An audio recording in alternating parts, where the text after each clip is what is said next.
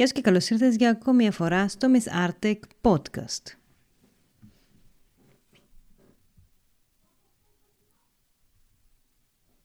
Την εβδομάδα που μας πέρασε, όπως αναμενόταν, ήρθαν τα πρώτα reviews για τα Vision Pro και αυτό ήταν ένα από τα βασικά θέματα, θα έλεγα, της εβδομάδας, γιατί γενικώς δεν έγιναν και πάρα πολλά.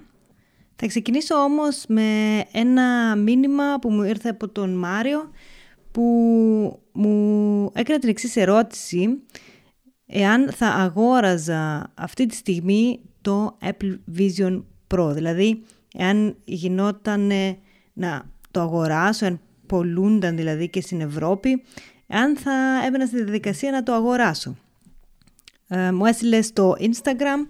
Μπορείτε και εσείς φυσικά οι υπόλοιποι να μου στέλνετε στο Instagram και αν υπάρχει ένα θέμα που θα θέλετε να το συζητήσουμε στο podcast, όπως έκανε ο Μάριος, μπορείτε να μου γράψετε το θέμα σας, τις ερωτήσεις σας, γενικά ό,τι θέλετε και μπορούμε να το συζητήσουμε εδώ πέρα όλοι μαζί.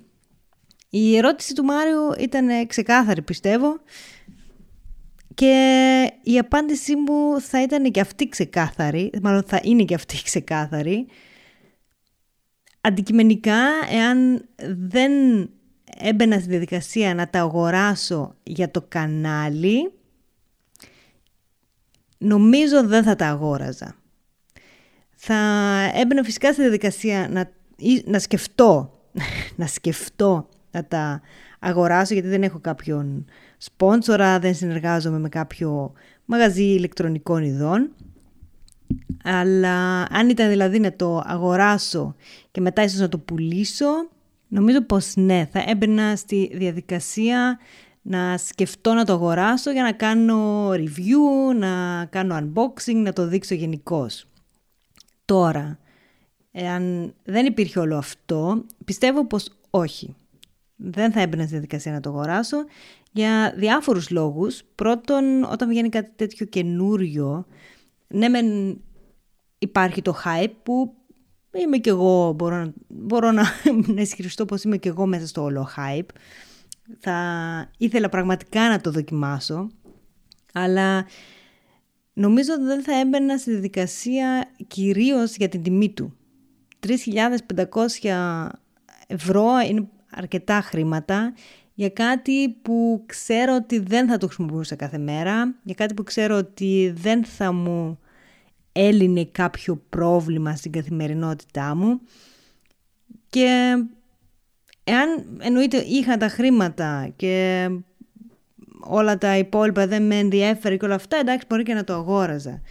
Αλλά για μένα προσωπικά όχι. Ένα δεύτερο, δεν σημαίνει ότι αποκλείω το γεγονός να αγοράσω στο μέλλον, τα συγκεκριμένα, μάλλον όχι τα συγκεκριμένα, ίσως το επόμενο μοντέλο, ίσως αν βγει ένα πιο φθηνό, αν βγει το Pro δύο. Μπορείς σε κάποια στιγμή στο μέλλον να μπω στη διαδικασία να σκεφτώ τουλάχιστον, αν όχι να αγοράσω, να μπω πραγματικά στη διαδικασία να σκεφτώ να αγοράσω το Apple Vision Pro, γιατί μπορεί μέχρι τότε να έχουν αλλάξει κάποια πράγματα.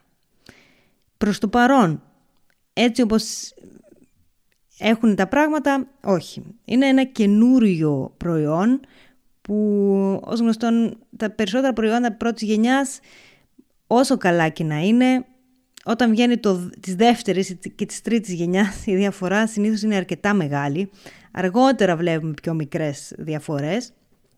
Φυσικά αν εξαιρέσουμε το Apple Watch Ultra, αλλά και πάλι και εκεί θεωρητικά το Apple Watch σαν προϊόν ε, υπάρχει εδώ και σχεδόν δέκα χρόνια, οπότε δεν θεωρώ το Apple Watch Ultra δύο δεύτερης γενιάς προϊόν, γιατί το πρώτο Apple Watch, το απλό Apple Watch, είχε βγει, έχει βγει εδώ και αρκετά χρόνια και αυτό ακριβά, ακριβώς εννοώ ότι αν συγκρίνεις το πρώτο Apple Watch με το δεύτερο και το δεύτερο με το τρίτο, βλέπουμε πραγματικά μεγάλες διαφορές σε αυτά τα προϊόντα. Έτσι λοιπόν φαντάζομαι ότι θα γίνει και με το Vision Pro, ανεξάρτητα τώρα αν βγει ένα δεύτερο μοντέλο. Δεν νομίζω να βγει ένα δεύτερο μοντέλο τον επόμενο χρόνο. Λογικά θα περάσουν κάνα δύο χρόνια μέχρι να βγει το επόμενο. Ελπίζω μέχρι τότε να έχει δοθεί και η διαδικασία, ε, συγγνώμη, να έχει δοθεί και η ευκαιρία να έχει έρθει στην Ευρώπη, να μπορώ να πάω σε ένα Apple Store, να το δοκιμάσω ή τέλος πάντων σε κάποιο άλλο κατάστημα ηλεκτρονικών ειδών. Ε, και πολύ πιθανό να βγει και μια πιο απλή έκδοση. Είναι κάτι που το εικάζουν πολλοί αναλυτές και μ, για να είμαι ειλικρινής, ίσως. Ίσως γιατί η πιο απλή εξήγηση είναι ότι έχει μέσα του την ονομασία Pro. Και όταν κάτι βγαίνει σαν Pro, ξέρουμε ότι βγαίνουν και απλά μοντέλα συνήθως στην Apple. Τώρα, εάν ισχύει, δεν γνωρίζω. Όπως είπα, οι περισσότεροι απλά το εικάζουν. Και ο ένας λόγος ήταν το Pro μέσα στην ονομασία. Και το δεύτερο είναι ότι εάν δει η Apple ότι πουλάει γενικώς σαν προϊόν, ίσως να μπουν στη διαδικασία να βγάλουν και ένα πιο οικονομικό, όπως έγινε αργότερα με το iPhone για παράδειγμα, που βγήκε σε κάποια στιγμή το iPhone ες ι, όπως έγινε και με το Apple Watch, που κάποια στιγμή βγήκε το Apple Watch ες ι. Ίσως έτσι δούμε και ένα Apple Vision Pro ες ι, που η τιμή του λογικά θα είναι πιο χαμηλή, αλλά φυσικά όχι με όλες αυτές τις super duper δυνατότητες που έχει το, η Pro έκδοση.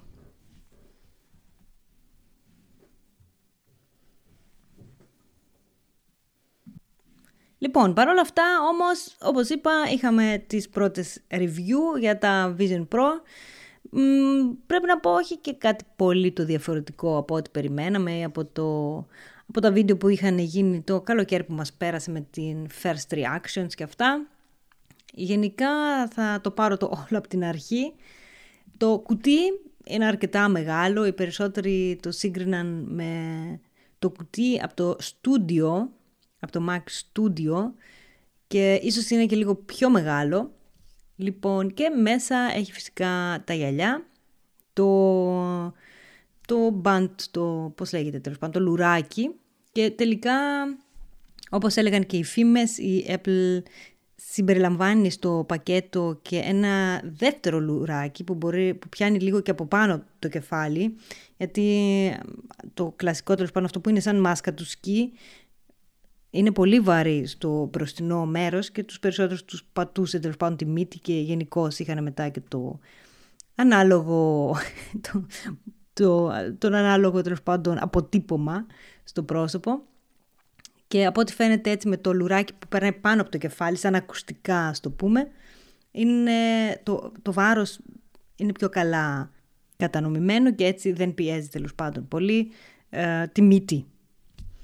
Λοιπόν, επίσης, εάν χρειάζεσαι φακούς γυαλιών, κοστίζουν τελικά εκατό δολάρια. Τελικά δεν είναι τόσο ακριβή όσο περιμέναμε. Είχα πει και σε ένα προηγούμενο podcast γύρω στα εκατόν πενήντα ευρώ φημολογούταν. Τελικά είναι εκατό ευρώ, σαν πακέτο δηλαδή. Και φυσικά χρειάζεσαι συνταγή από γιατρό, με την έννοια ότι πρέπει να δει η Apple ακριβώς τους βαθμούς τέλος πάντων της μυοπίας σου και όλα τα σχετικά. Έρχεται σε έξτρα κουτά και από ό,τι φαίνεται και μαγνητικά κολλάει πάνω από τη μέσα φυσικά πλευρά των γυαλιών. Τώρα όλα αυτά όσον αφορά το unboxing, α, υπήρχε μέσα και φυσικά ένα μαντιλάκι για να μπορείς να το καθαρίζεις, κάτι που φαντάζομαι θα χρειαστεί να το κάνεις αρκετά συχνά, καθώς το μπροστά σημείο είναι όλο γυαλί και πρέπει να είσαι πολύ προσεκτικός πώς θα το κρατάς τέλος πάντων. Και γενικώς, ναι, κάτι ιδιαίτερο δεν υπήρχε μέσα στο κουτί. Αυτά. Υπήρχε ένα βιβλιαράκι. Ναι, αυτό το ξέχασα. Υπήρχε ένα βιβλιαράκι. Πώς είναι στο βιβλιαράκι που είχε, φαντάζομαι, το Apple Watch Ultra, σου είχε μέσα έτσι ένα πιο μακρύς, έτσι σχεδόν ορθογώνιο τέλος πάντων βιβλιαράκι μέσα, έτσι και το Vision Pro σε πιο κανονικό μέγεθος από ό,τι είδα στα βίντεο, με διάφορα στοιχεία τέλος πάντων από το Vision Pro. Τώρα, ας πάμε στο κανονικό, σε αυτό που ενδιαφέρει τους περισσότερους. Το πιο εντυπωσιακό ήταν το, το avatar που μπορείς να δημιουργήσεις. Κρατάς στην ουσία τα γυαλιά και μετά σου σκανάρει το πρόσωπο, σου σκανάρει τα μάτια, πρέπει να γυρίσεις το κεφάλι σου αριστερά, δεξιά, πάνω, κάτω και παίρνει μάλιστα και το κομμάτι, αν δηλαδή φοράς, ξέρω εγώ, ένα μπλε μπλουζάκι και σκουλαρίκια ας πούμε, έτσι θα, είσαι, θα είναι και ο avatar σου με μπλε μπλουζάκι και σκουλαρίκια. Και εάν θέλεις μπορείς να τον αλλάξεις, εάν φοράς κάτι άλλο, ξέρω εγώ, γενικώς ο avatar μένει έτσι όπως είσαι τη στιγμή που έγινε το σκανάρισμα και από ό,τι φαίνεται όμως ήταν αρκετά ρεαλιστικό. Είδα για παράδειγμα ο Markus Brown και η Justine έκαναν FaceTime βιντεοκλήση και ήταν πραγματικά ωραίο. Φαινόταν ότι είναι κάτι ψηφιακό, δηλαδή δεν έβλεπες πως όταν κάνεις κανονικά βίντεο κλήση με κάποιον, δεν βλέπεις έναν άνθρωπο, φαίνεται ότι είναι κάτι το τεχνητό, αλλά δεν είναι και τόσο fail όπως είναι ας πούμε στα MetaQuest, ο avatar που δημιουργείς, δεν φαίνεσαι λες και σε Sims. Επίσης κάτι άλλο, μια μικρή λεπτομέρεια που μου άρεσε είναι ότι αν για παράδειγμα τηλεφωνεί, τηλεφωνείς με δύο συνομιλητές και στα δεξιά σου πούμε είναι ο Α, αν γυρίσεις το κεφάλι σου ή αν κοιτάς προς τον Α και του κάνεις πούμε σηκώσεις το χέρι σου και κάνεις ένα like, ο Β δεν θα το δει. Για να το δουν και, και οι δύο θα πρέπει λογικά να κοιτάς ευθεία. Δηλαδή, αντιλαμβάνεται τέλος πάντων, το... αντιλαμβάνονται τα γυαλιά προς σε ποιο σημείο κοιτάς και με ποιον θέλεις τέλος πάντων να επικοινωνήσεις. Αυτό μου άρεσε πολύ. Ένα ελαφρώς αρνητικό ήταν κάτι που είπε ο Μαρκές στο βίντεό του, ότι πρέπει λίγο να συνηθίσεις ότι το όλο δουλεύει κυρίως με τους αισθητήρες των ματιών. Δηλαδή πρέπει να συνηθίσεις να κοιτάξεις πάνω με το X για να κλείσει το παράθυρο. Όταν είσαι ας πούμε στον υπολογιστή το κάνεις και λίγο στα τυφλά με την άκρη του ματιού, τέλος πάντων ξέρεις που είναι περίπου, δεν χρειάζεται να το κοιτάξεις. Αυτό είναι κάτι που πρέπει στην αρχή τέλος πάντων να το συνηθίσεις. Και το δεύτερο που του φάνηκε λίγο περίεργο ή μάλλον του φάνηκε λίγο διαφορετικό από ότι όταν είχαν παρουσιαστεί τέλος πάντων τα γυαλιά είναι ότι και καλά όταν έρχεται κάποιος μπορεί να δει ότι εκείνη την ώρα βλέπεις βίντεο, υπάρχει αυτή η θολούρα τέλος πάντων, αλλά όταν έρχεται κάποιος αρχίζουν και φαίνονται τα μάτια σου σε κάποια στιγμή, ανάλογα πόσο κοντά είναι νομίζω. Αλλά δεν φαίνονται τα μάτια σου τόσο ξεκάθαρα, τόσο αναλυτικά τέλος πάντων, όπως το έδειχνε στην παρουσίασή της η Apple. Αυτό. Τώρα πόσο μεγάλο αρνητικό είναι δεν ξέρω, αλλά ήταν μια μικρή λεπτομέρεια. Όλα καλά. Επίσης κάτι άλλο που εάν το κατάλαβα σωστά είναι ότι εάν είσαι συνηθισμένος να έχεις κουμπωμένο το MacBook για παράδειγμα σε δύο οθόνες, αν συνδέσεις τώρα το MacBook με τα γυαλιά είναι σαν να έχεις μια μεγάλη οθόνη, δεν έχεις δηλαδή δύο. Για παράδειγμα, όπως είπες συγκεκριμένα στο βίντεο του ο Μαρκές, αυτός όταν κόβει τα βίντεο του έχει από τη μία πλευρά την timeline και από την άλλη πλευρά τέλος πάντων το περιεχόμενο. Για όσους δεν γνωρίζετε, στη μία την οθόνη δηλαδή έχει το project κανονικά, το, το κομμάτι που κόβεις τέλος πάντων τα βίντεο και το επεξεργάζει και στην άλλη την οθόνη έχει το input. Λοιπόν, και αυτό, αυτή τη δυνατότητα δεν την έχει στο Vision Pro. Βασικά το θεωρώ λίγο κρίμα γιατί ήταν κάτι που περίμεναν πολλοί, ότι όχι απλά να έχεις μια τεράστια οθόνη, αλλά να μπορείς να έχεις έτσι και τα παράθυρα απλωμένα, λες και θα είχες περισσότερες από μία οθόνες. Είναι κάτι που τουλάχιστον προς το παρόν δεν λειτουργεί. Κατά τα άλλα όμως ε, είναι κάτι αρκετά εντυπωσιακό, αρκετά ρεαλιστικό, είναι κάτι που πιστεύω ξεχνιέσαι άμα τα φοράς και βλέπεις δηλαδή τηλεόραση ή τηλεόραση, τέλος πάντων, βλέπεις ας πούμε ένα βίντεο στο YouTube ή μια κάποια ταινία στο Apple Plus, γιατί Netflix σαν εφαρμογή δεν βγαίνει για τα Vision Pro, όπως επίσης και το YouTube δεν βγαίνει σαν εφαρμογή για το Vision Pro, μπορείς να το λειτουργήσεις μόνο στο Safari τέλος πάντων, άλλο θέμα και αυτό, αλλά είναι κάτι, πιστεύω, όπως είπα, ότι μπορείς να χαθείς μέσα στο όλο σκηνικό και πραγματικά ενδιαφέρον, πραγματικά ενδιαφέρον, όπως είπα, μπορεί να μην τα αγόραζα, αλλά θα ήθελα πολύ να μπορούσα να τα δοκιμάσω. Προς τον παρόν, να πω και στα γρήγορα αυτό που ανέφερα πριν, ότι υπάρχουν ακόμα αρκετές εφαρμογές που δεν τρέχουν native στα γυαλιά, όπως είναι Netflix, YouTube, Spotify. Είχε βγει και σε κάποια στιγμή ένα άρθρο που έλεγαν συγκεκριμένα ο σι ι ο της Netflix ότι δεν βλέπει το λόγο για, γιατί να κάνουν έξτρα εφαρμογή για τα Vision Pro. Και τώρα είναι κάτι, εντάξει, εννοείται η Netflix είναι επίσης ένας αντίπαλος της Apple για το Apple Vision, συγγνώμη, για το Apple τι βι Plus. Η YouTube δεν ξέρω τώρα ποιο μπορεί να είναι το πρόβλημά τους, ότι είναι μάλλον της Google, και το Spotify φαντάζομαι για το Apple Music. Παρ' όλα αυτά όμως, εντάξει, φυσικά όλοι αυτοί οι σι ι ό's είναι πολύ πιο έξυπνοι από μένα, αλλά φαντάζομαι ότι έτσι λίγο χάνουνε κοινό. Ίσως περιμένουν να δούνε τι απόδοση θα, έχουν, θα έχει το συγκεκριμένο προϊόν πριν μπουν στη διαδικασία να κάνουν έξτρα εφαρμογές. Γι' αυτό μπορεί να παίζει και αυτό ένα ρόλο. Δηλαδή μπορεί να τους έρχεται προς το παρόν πιο φθηνά να μην κάνουν την έξτρα εφαρμογή, γιατί ο κόσμος που χρησιμοποιεί τα Vision Pro, το κοινό τέλος πάντων, προς το παρόν τουλάχιστον, δεν είναι τόσο ευρύ και έτσι λίγο το σμπρώχνουν το όλο θέμα. Θα δούμε στο μέλλον τελικά τι θα γίνει. Πάντως οι περισσότερες εφαρμογές ήταν, θύμιζαν μάλλον κυρίως εφαρμογές από το iPad. Δηλαδή πολλοί σχολίασαν ότι δεν βλέπουν κάτι το διαφορετικό στις εφαρμογές για το Vision Pro από ότι στις εφαρμογές για το iPad. Οι περισσότερες είναι όμοιες. Τώρα,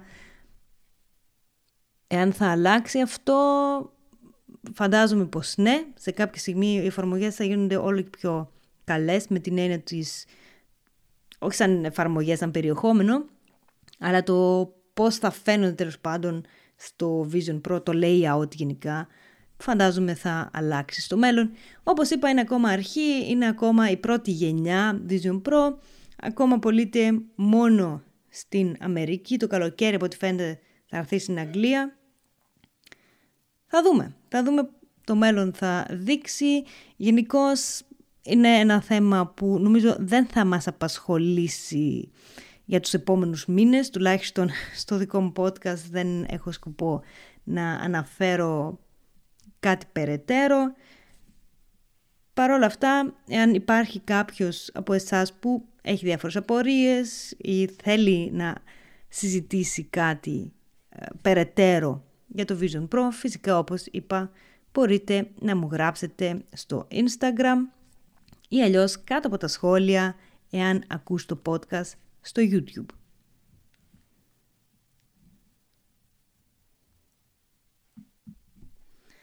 Σήμερα είδα ένα βίντεο του John Prosser το, στο κανάλι του εφ τι πι και είχε να κάνει για το άι Ο Ες δεκαοκτώ. Τι θα δούμε στο άι Ο Ες δεκαοκτώ ή μάλλον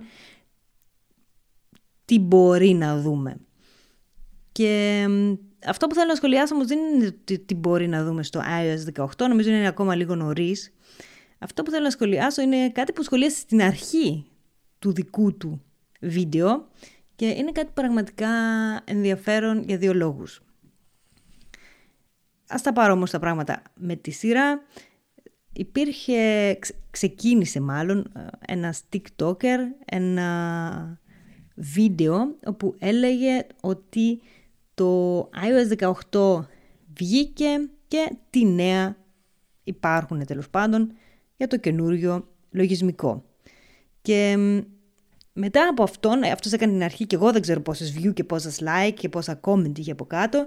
Φυσικά ξεκίνησαν και οι υπόλοιποι TikTokers να κάνουν βίντεο με το ίδιο θέμα, ότι τι έχει το iOS δεκαοκτώ ή μάλλον τι θα έχει, γιατί ήδη βγήκε το beta. Γενικώς μιλούσαν ε, για το iOS δεκαοκτώ όχι σαν τι φημολογείται ρε παιδί μου ή τι εικάζουμε, αλλά ότι σαν δεδομένο έχει βγει beta και αυτά είναι τα νέα που υπάρχουν στο νέο update. Και τώρα εδώ πέρα βλέπουμε δύο πράγματα. Πρώτον, το πόσο γρήγορα μπορεί να διαδοθούν fake news, έτσι, γιατί αυτό φυσικά δεν ισχύει. iOS δεκαοκτώ θα μας παρουσιαστεί το καλοκαίρι στο ντάμπλιου ντάμπλιου ντι σι και ακόμα από φήμες δεν υπάρχει κάτι τρελό. Ο Mark Gurman τέλος πάντων ανέφερε ότι θα υπάρχει πολύ, ένα πολύ μεγάλο update, με την έννοια θα δούμε αρκετά μεγάλες διαφορές, ίσως να υπάρχει κάτι τέλος πάντων στο layout, αλλά τέλος πάντων anyway άλλο θέμα. Παρ' όλα αυτά δεν υπάρχει κάτι. Φυσικά δεν υπάρχει iOS δεκαοκτώ ακόμη, ούτε καν το beta, δεν υπάρχει κάτι. Και πόσο γρήγορα μπορεί να διαδοθούν τέτοιου είδους πράγματα που δεν ισχύουν. Όχι μόνο, αν συμβαίνει για τόσο απλά πράγματα όπως είναι ας πούμε το iOS για το iPhone, φανταστείτε λοιπόν τι γίνεται όταν ακούτε διάφορα νέα για πολιτικά ζητήματα. Για ζητήματα τέλος πάντων που έμεσα αφορούν κάποιες πολιτικές απόψεις. Ή γενικώς απόψεις. Λοιπόν, και το δεύτερο φυσικά είναι ότι υπάρχουν πολλοί που τους... Το, το διέδωσαν τέλος πάντων ή πάτησαν like ή σχολίασαν, δεν ξέρω, που νόμιζαν ότι αυτό που λέει ότι πας εκεί τέλος πάντων ισχύει. Γιατί κανένας από όλους αυτούς δεν ενδιαφέρεται ή μάλλον δεν έχει ιδέα για, τέτοιο, για το συγκεκριμένο θέμα. Για το συγκεκριμένο θέμα, όχι για τέτοιου είδους θέματα. Δεν έχει ιδέα για το πότε βγαίνει καινούριο iOS δεκαοκτώ. Και... πρέπει να ομολογήσω ότι πολλοί είναι αυτοί που δεν γνωρίζουν, γιατί δεν τους ενδιαφέρει. Μόνο μερικούς περίεργους σαν εμάς ενδιαφέρουν κάτι τέτοια πράγματα και δεν είναι οι περίεργοι οι άλλοι που δεν ξέρουν, αλλά εμείς ήμασταν οι περίεργοι. Μάλλον είμαστε. Εγώ προσωπικά εξακολουθώ να είμαι περίεργη. Και υπενθυμίζω ότι αυτό ήταν ο λόγος που κάνω και το podcast, γιατί είναι για μένα μια ευκαιρία να μιλάω για αυτά τα θέματα σε κάποιον που ακούει. Και πολλοί από εσάς, και ευχαριστώ πραγματικά και μου αρέσει που γίνεται αυτό, μπαίνουμε και σε διάλογο. Λοιπόν, οι περισσότεροι όμως δεν ενδιαφέρονται, δεν, δεν, δεν τους νοιάζει καν. Δεν τους ενδιαφέρουν τέτοιου είδους θέματα και... ας πούμε, μου έχει τύχει αρκετές φορές να μου στείλει φίλοι ή αδερφοί μου τέλος πάντων, να μου στέλνουν διάφορα βίντεο για το τι μπορείς να κάνεις, που τα περισσότερα είναι άκυρα, δεν, δεν ισχύουν. Και κυρίως είναι από TikTok. Σαν εφαρμογή TikTok αρνούμαι να κατεβάσω, δεν έχω κατεβάσει ούτε χρησιμοποιώ, αλλά μπορείς να την ανοίξεις στον browser. Οπότε όταν μου στέλνουν διάφορα βίντεο, θυμάμαι ήταν σε κάποια φάση, είχε βγει ένα στο iOS δεκαεπτά ήταν νομίζω, που μπορούσες να βγάλεις φωτογραφία, μια ετικέτα από, ρούχο, από ρούχα και σου έλεγε τι σημαίνουν τα διάφορα σηματάκια τέλος πάντων. Αν είναι για πλυντήριο, αν είναι για πλύσιμο στο χέρι, και βγήκε ένα update που μετά ακύρωνε το όλο, δεν μπορούσε δηλαδή να το κάνεις. Και τα βίντεο συνέχιζαν να έχουν views και συνέχιζαν να τρέχουν μήνες μετά. Δηλαδή ήταν κάτι που το ήξερα, το είχα δοκιμάσει, μετά είχε βγει το update, το είχα τσεκάρει ότι άκυρο τέλος πάντων. Και παρόλα αυτά πολλοί θεωρούσαν ότι ισχύει και δοκίμασέ το. Και όχι μόνο αυτό, επειδή περισσότεροι αν έχουν προβλήματα με το iPhone... είμαι η πρώτη που παίρνουν τηλέφωνο. Οι περισσότεροι με ρωτούσαν, ας πούμε, γιατί δεν γίνεται, τι κάνω λάθος, πώς μπορείς να με βοηθήσεις. Έχουμε δηλαδή και αυτά. Αλλά ναι, πραγματικά ένα απίστευτο πράγμα πως, όχι ότι δεν ενδιαφέρονται, οι άνθρωποι που δεν είναι απίστευτο πράγμα, οι άνθρωποι που δεν ενδιαφέρονται για τέτοιου είδους θέματα, απίστευτο πράγμα πόσο γρήγορα και πόσο μεγάλο στη διάρκεια μπορεί να είναι ένα νέο, το οποίο είναι εντελώς άκυρο. Δεν βασίζεται πουθενά.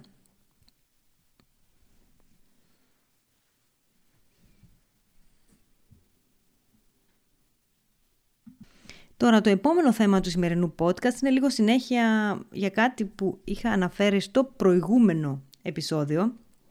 Εκεί σας είχα πει ότι η Apple έκανε κάποιες αλλαγές όσον αφορά το site loading, ότι δηλαδή επιτρέπει πλέον τους developers να μπορούν να πουλήσουν διάφορα περιεχόμενα, τέλος πάντων, των εφαρμογών τους και εκτός App Store.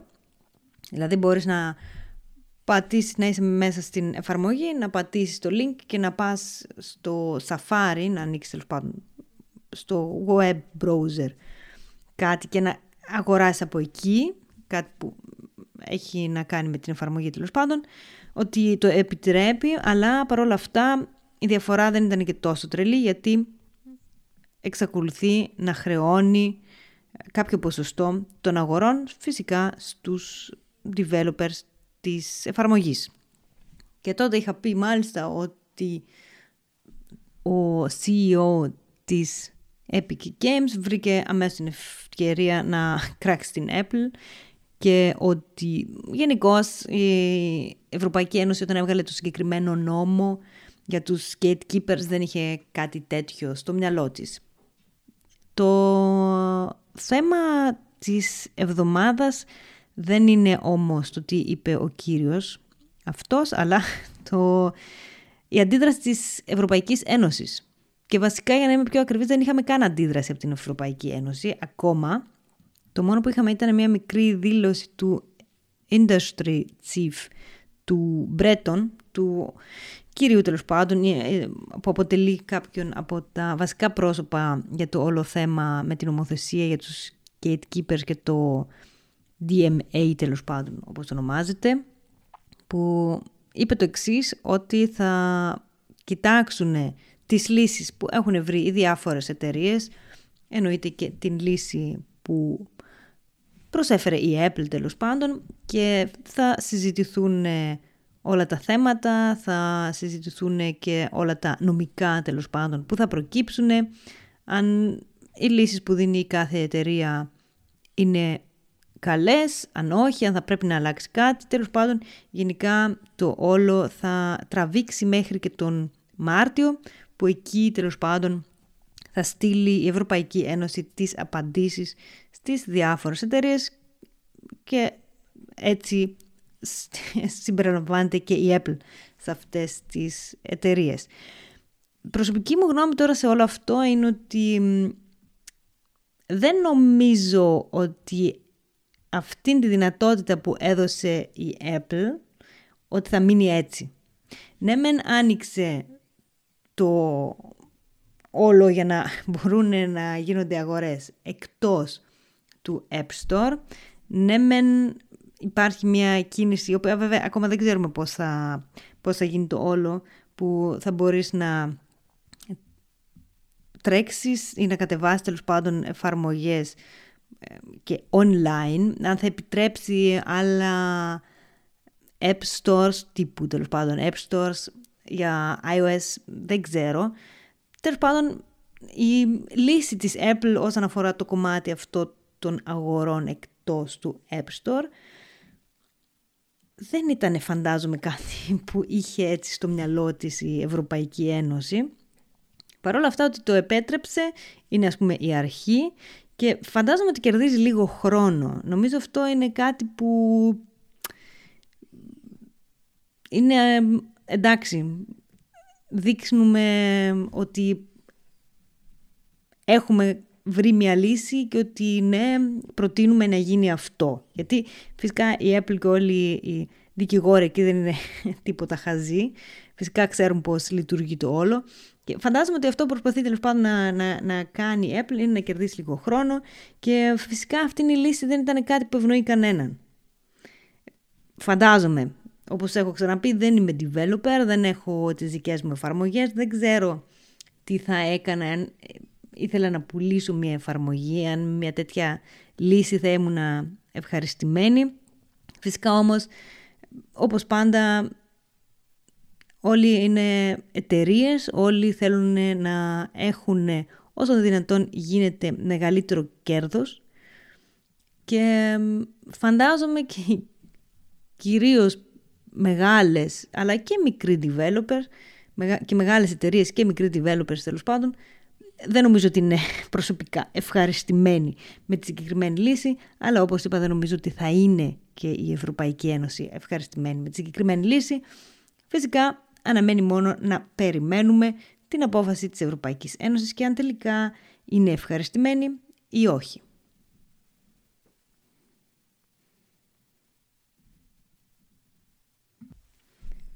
Και το τελευταίο θέμα του σημερινού podcast είναι κάτι μικρό βέβαια και κάτι που δεν ξέρω, νομίζω δεν το έχω ξανααναφέρει στο podcast και έχει να κάνει με το modem για το φάιβ τζι που χρησιμοποιεί η Apple στα iPhone αλλά και στα iPad, αλλά ναι, όχι, και το Apple Watch, φυσικά ναι, και το Apple Watch χρησιμοποιεί εκεί και φάιβ τζι και φαντάζομαι τα modem που διαβάζω εδώ πέρα τώρα αφορούν όλα τα προϊόντα που έχουν τη δυνατότητα φάιβ τζι. Τέλος πάντων, όπως και να έχει, η Apple εδώ και χρόνια χρησιμοποιούσε modem της Intel, αλλά από το δύο χιλιάδες δεκαεννιά και μετά, αν δεν κάνω λάθος, άλλαξε τον πάροχο, τέλος πάντων, τον modem και συνεργάζεται με την Qualcomm. Υπήρχε μάλιστα και ένα συμβόλαιο το οποίο κανονικά έλυγε το δύο χιλιάδες είκοσι τέσσερα. Και είχα διαβάσει και πριν από περίπου κάνα δύο μήνες, δεν θυμάμαι, τέλος πάντων, υπήρχαν γενικά σε κάποια φάση κάποιες φήμες ότι η Apple προσπαθεί να κάνει το δικό της modem και ότι γενικώς ήταν σε καλό δρόμο, από ό,τι φαινόταν τέλος πάντων θα, για τα νέα προϊόντα που θα έβγαιναν θα χρησιμοποιούσε το δικό της modem. Κάτι που από ό,τι φαίνεται εδώ πέρα τώρα σε αυτό που διαβάζω δεν ισχύει, γιατί η Apple πήρε παράταση, μάλλον όχι πήρε παράταση, η συνεργασία θα συνεχιστεί μέχρι τον Μάρτιο του δύο χιλιάδες είκοσι επτά. Αυτό ήταν κάτι που το είπε στο σι εν μπι σι, ο σι ι ο της Qualcomm, και άρα δηλαδή είναι έγκυρη η πηγή, δεν είναι ούτε φήμη ούτε τίποτα άλλο. Η συνεργασία συνεχίζεται και έτσι μέχρι τότε τουλάχιστον δεν αναμένεται να δούμε κάτι καινούριο όσον αφορά modem για φάιβ τζι από πλευράς της Apple. Τώρα φυσικά η Apple είναι μια εταιρεία που γενικώς θέλει να, τα, να κάνει και το hardware μόνη της, το έχουμε δει σε αρκετά προϊόντα. Παρ' όλα αυτά είναι αρκετά πράγματα τα οποία ακόμα χρησιμοποιεί από άλλες εταιρείες. Φυσικά είναι πιο, πιο μεγάλα πράγματα, όπως ας πούμε οι οθόνες που χρησιμοποιεί. Στο iPhone για παράδειγμα, ξέρω ότι χρησιμοποιούν σε μερικές συσκευές οθόνες που τις κατασκευάζει η Samsung και οθόνες που τις κατασκευάζει η ελ τζι. Και γενικώς πιο μικρά πράγματα μέσα στα προϊόντα της, μέσα στο hardware που έχει, δεν είναι όλα της Apple, μέχρι και, μην το ξεχνάμε, μέχρι και πριν λίγο καιρό τα MacBooks ερχόντουσαν, γενικώς τα Mac, ερχόντουσαν με Intel επεξεργαστή, αλλά γίνεται και το εξής. Μπορεί, ας πούμε, η Apple να κατασκευάζει, να έχει την πατέντα ως δική της, αλλά αυτοί που στο, βγάζουν το τελικό προϊόν συνήθως είναι άλλες εταιρείες. Και τώρα μου κάνει λίγο εντύπωση, γιατί εντάξει, επαναλαμβάνομαι, αλλά δεν είμαι τεχνικός. Τώρα τα modem που βάζουν μέσα στα διάφορα προϊόντα τους. Λίγο φαντάζομαι τους συμφέρει πραγματικά να μπουν στη διαδικασία να δημιουργήσουν μόνοι τους τα μόντεμ για τα κινητά ή για τα iPads, τέλος πάντων, από το απλά να τα αγοράσουν. Λίγο, μου κάνει λίγο εντύπωση αυτό, γιατί έχουμε ένα μόντεμ, πόσο τρελή διαφορά να παίξει στην όλη απόδοση. Να μου πεις, ο επεξεργαστής, ναι, είναι φυσικά και πιο ακριβώς από ένα μόντεμ. Φυσικά μιλάμε για ε, εκατομμύρια, έτσι. Εννοείται ότι δίνουν αρκετά εκατομμύρια στην Qualcomm για να αγοράσουν τα συγκεκριμένα μόντεμ. Αλλά και πάλι δίνεις αρκετά λεφτά για να φτιάξεις το δικό σου. Δηλαδή τους, τους υπαλλήλους, να το εξελίξεις το όλο. Είναι και αυτά αρκετά χρήματα που νομίζω δεν είναι λίγα. Έτσι μου κάνει λίγο εντύπωση για ποιο λόγο να μπει στη διαδικασία να κάνει τα δικά της για ένα μέρος που δεν είναι, ας πούμε, και κάτι το ιδιαίτερο. Όπως είπα, να κάνει το δικό της επεξεργαστή φυσικά είναι κάτι εντελώς διαφορετικό και ένας επεξεργαστής κοστίζει πολύ περισσότερο από ένα μόντεμ. Αν υπάρχει κάποιος τεχνικός, κάποιος που γνωρίζει καλύτερα, θα παρακαλούσα να μου δώσει ένα feedback στο όλο θέμα. Αλλά ναι, μου κάνει λίγο εντύπωση. Όπως και να έχει, αν κάποιος από εσάς είχε ακούσει την ιστορία αυτή, ότι μάλλον φέτος θα έχουμε προϊόντα με modem από την Apple, δεν ισχύει. Όπως είπα, η συνεργασία πήρε παράταση και θα συνεχιστεί μέχρι τον δύο χιλιάδες είκοσι επτά.